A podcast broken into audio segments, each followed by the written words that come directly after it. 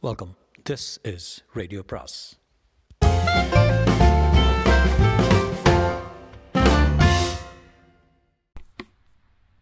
பொன்னியின் செல்வன் அத்தியாயம் முப்பது.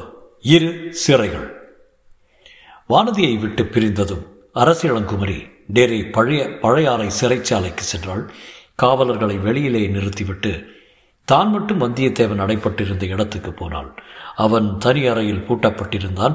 சிறையின் உச்சியை பார்த்து கொண்டு உற்சாகமாக தெம்மாங்கு பாடிக்கொண்டிருந்தான். வானச் சுடர்களெல்லாம் மானே உந்தனைக் கண்டு மேனி சிலிர்க்குதடி மெய்மறந்து நிற்குதடி.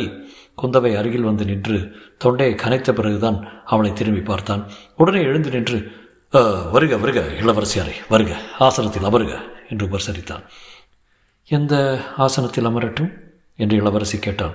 இது தங்கள் அரண்மனை. இங்கு நடப்பது தங்கள் ஆட்சி தங்கள் ஆணை இங்குள்ள சிம்மாசனம் எதில் வேண்டுமானாலும் தாங்கள் விருப்பம் போல் அமரலாம் என்றான் வல்லவரையன். ஐயா உமது முன்னோர்கள் ஆணை செலுத்தி மூவுலகையும் ஆண்டபோது வல்லத்து அரண்மனை இவ்விதம்தான் இருந்தது போலும் எங்கள் நகரில் இந்த இடத்தை சிறைச்சாலை என்று சொல்வார்கள் என்றாள் இளவரசி. அமணி எங்கள் ஊரில் இப்போது அரண்மனையும் இல்லை சிறைச்சாலையும் இல்லை. பல தேசத்து அரசர்களுமாக சேர்ந்து அரண்மனை சிறைச்சாலை எல்லாவற்றையும் இடித்து தரைமட்டமாக்கி விட்டார்கள் நூறு வருஷங்களுக்கு முன்பு. ஏன்? ஏன்? வல்லத்து அரண்மனை மீதும் சிறையின் பேரிலும் அவர்களுக்கு என்ன அவ்வளவு கோபம்?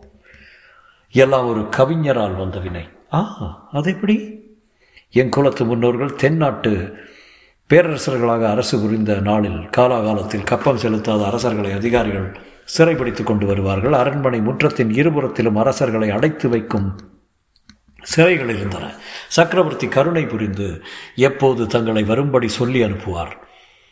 மன்னிப்பு கேட்டுக்கொண்டு ஊருக்கு திரும்பலாம் என்று அச்சு சிற்றரசர்கள் காத்திருப்பார்கள். பேரரசை காணும் பேறு அவர்களுக்கு எளிதிலே கிட்டாது. அவர்கள் பார்த்து கொண்டிருக்கும் போதே கவிஞர்களும் புலவர்களும் சக்கரவர்த்தியின் ஆஸ்தான மண்டபத்துக்கு போவார்கள். சக்கரவர்த்தி முன்னிலையில் பாடல்களை சொல்லி பரிசுகள் பெற்றுக்கொண்டு திரும்பி செல்வார். அப்போது சிறையில் காத்திருக்கும் சிற்றரசர்கள் அடடா இந்த புலவர்களுக்கு வந்த யோகத்தை பார் இவர்கள் கொண்டு போகும் பரிசுகளை பார் என்று சொல்லி வியப்பார்கள். ஓஹோ இந்த புலவர் கொண்டு போவது என் வெண்கொற்ற குடை அல்லவா என்பான் ஒரு அரசன் அடடே இந்த கவிஞன் என் சிவிகையில் அமர்ந்து போகிறானே என்பான் இன்னொரு வேந்தன். ஐயோ என் பட்டத்து யானை இவன் கொண்டு போகிறானே என்பான் இன்னொரு மன்னன். இது என் குதிரை இந்த கவிராயனை என் குதிரை கட்டாயம் ஒரு நாள் கீழே தள்ளிவிடும் என்று சொல்லி மகிழ்வான் வேற்றொரு வேறொரு சிற்றரசன். எல்லா புலவர்களும் கடைசியில் இன்னொரு புலவர் வந்தார். அவர் சிறையில் இருந்து இருந்த சிற்றரசர்கள் பேசிக்கொண்டிருந்ததை கேட்டார். கேட்டுக்கொண்டே சக்கரவர்த்தியின் சன்னிதானத்துக்கு சென்று இந்த பாடலை சொன்னார். என் கவிகை என் சிவிகை என் கவசம் என் துவசம் என் கரியீது என் பரியீது என்பரால் பன்கவள மாவேந்தன் வாணன் வரிசை பரிசு பெற்ற பாவேந்தரை வேந்தர் பார்த்து. இவ்விதம் அந்த புலவர்கள் பாடிய பாடல் தமிழ்நாடெங்கும் அப்பாலும் பரவிவிட்டது. மக்கள் அடிக்கடி பாடியும் கேட்டு மகிழ்ந்தார்கள். இதனால் எங்கள் ராஜ்யத்துக்கே ஆபத்து வந்துவிட்டது. எல்லா அரசர்களுமாக சேர்ந்து வந்து படையெடுத்து எங்கள் ஊரையும் அரண்மனையும் சிறைச்சாலையும் எல்லாவற்றையும் அழித்து விட்டார்கள். எல்லாவற்றையும் அழித்தாலும் அந்த கவியின் பாடலை அழிக்க முடியவில்லையவா? உங்கள் குலம் பாக்கியம் செய்த குலம்தான். அதன் புகழ் என்றும் நிலைத்து நிற்கும். வாடர் குலத்தின் வீரப்புகழை கெடுக்க நான் ஒருவன் இப்போது ஏற்பட்டிருக்கிறேன். ஆஹா அந்த உண்மையை நீரே ஒப்புக்கொள்கிறீர். அன்றோ? ஒப்புக்கொள்ளாமல் வேற என்ன செய்வது? அடிமைத்தனங்களுக்குள்ளே பெண் அடிமை மிக பொல்லாதது. ஒரு பெண்மணியின் வார்த்தையை கேட்கப் போய் என் முன்னோர்களில் குலப்புகழுக்கு நான் மாசு தேடிக்கொள்ள நேர்ந்தது. ஓடி ஒளிந்து மறைந்து தெரிந்து உயிர் வாழ நேர்ந்தது. என் கோபத்தை எல்லாம் அந்த வைத்தியர் மகனை கொன்று தீர்த்து விடலாம் என்று பார்த்தேன். அதற்கு ஒரு தடை வந்து குறுக்கிட்டு விட்டது.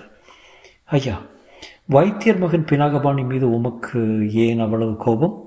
கோபத்துக்கு வேண்டிய காரணம் இருக்கிறது. நல்ல ஆளை பிடித்து என்னோடு கோடிக்கரைக்கு அனுப்பினீர்கள் அவன் என் காரியத்தை கெடுத்து விட இருந்தான் அது போகிறதென்றால் சற்று முன் இந்த ஊர் வீதியில் அவன் என்னை பகைவர்களின் ஒற்றன் என்று சொல்லி பழுவேட்டரர்களிடம் பிடித்து கொடுக்க பார்த்தான்.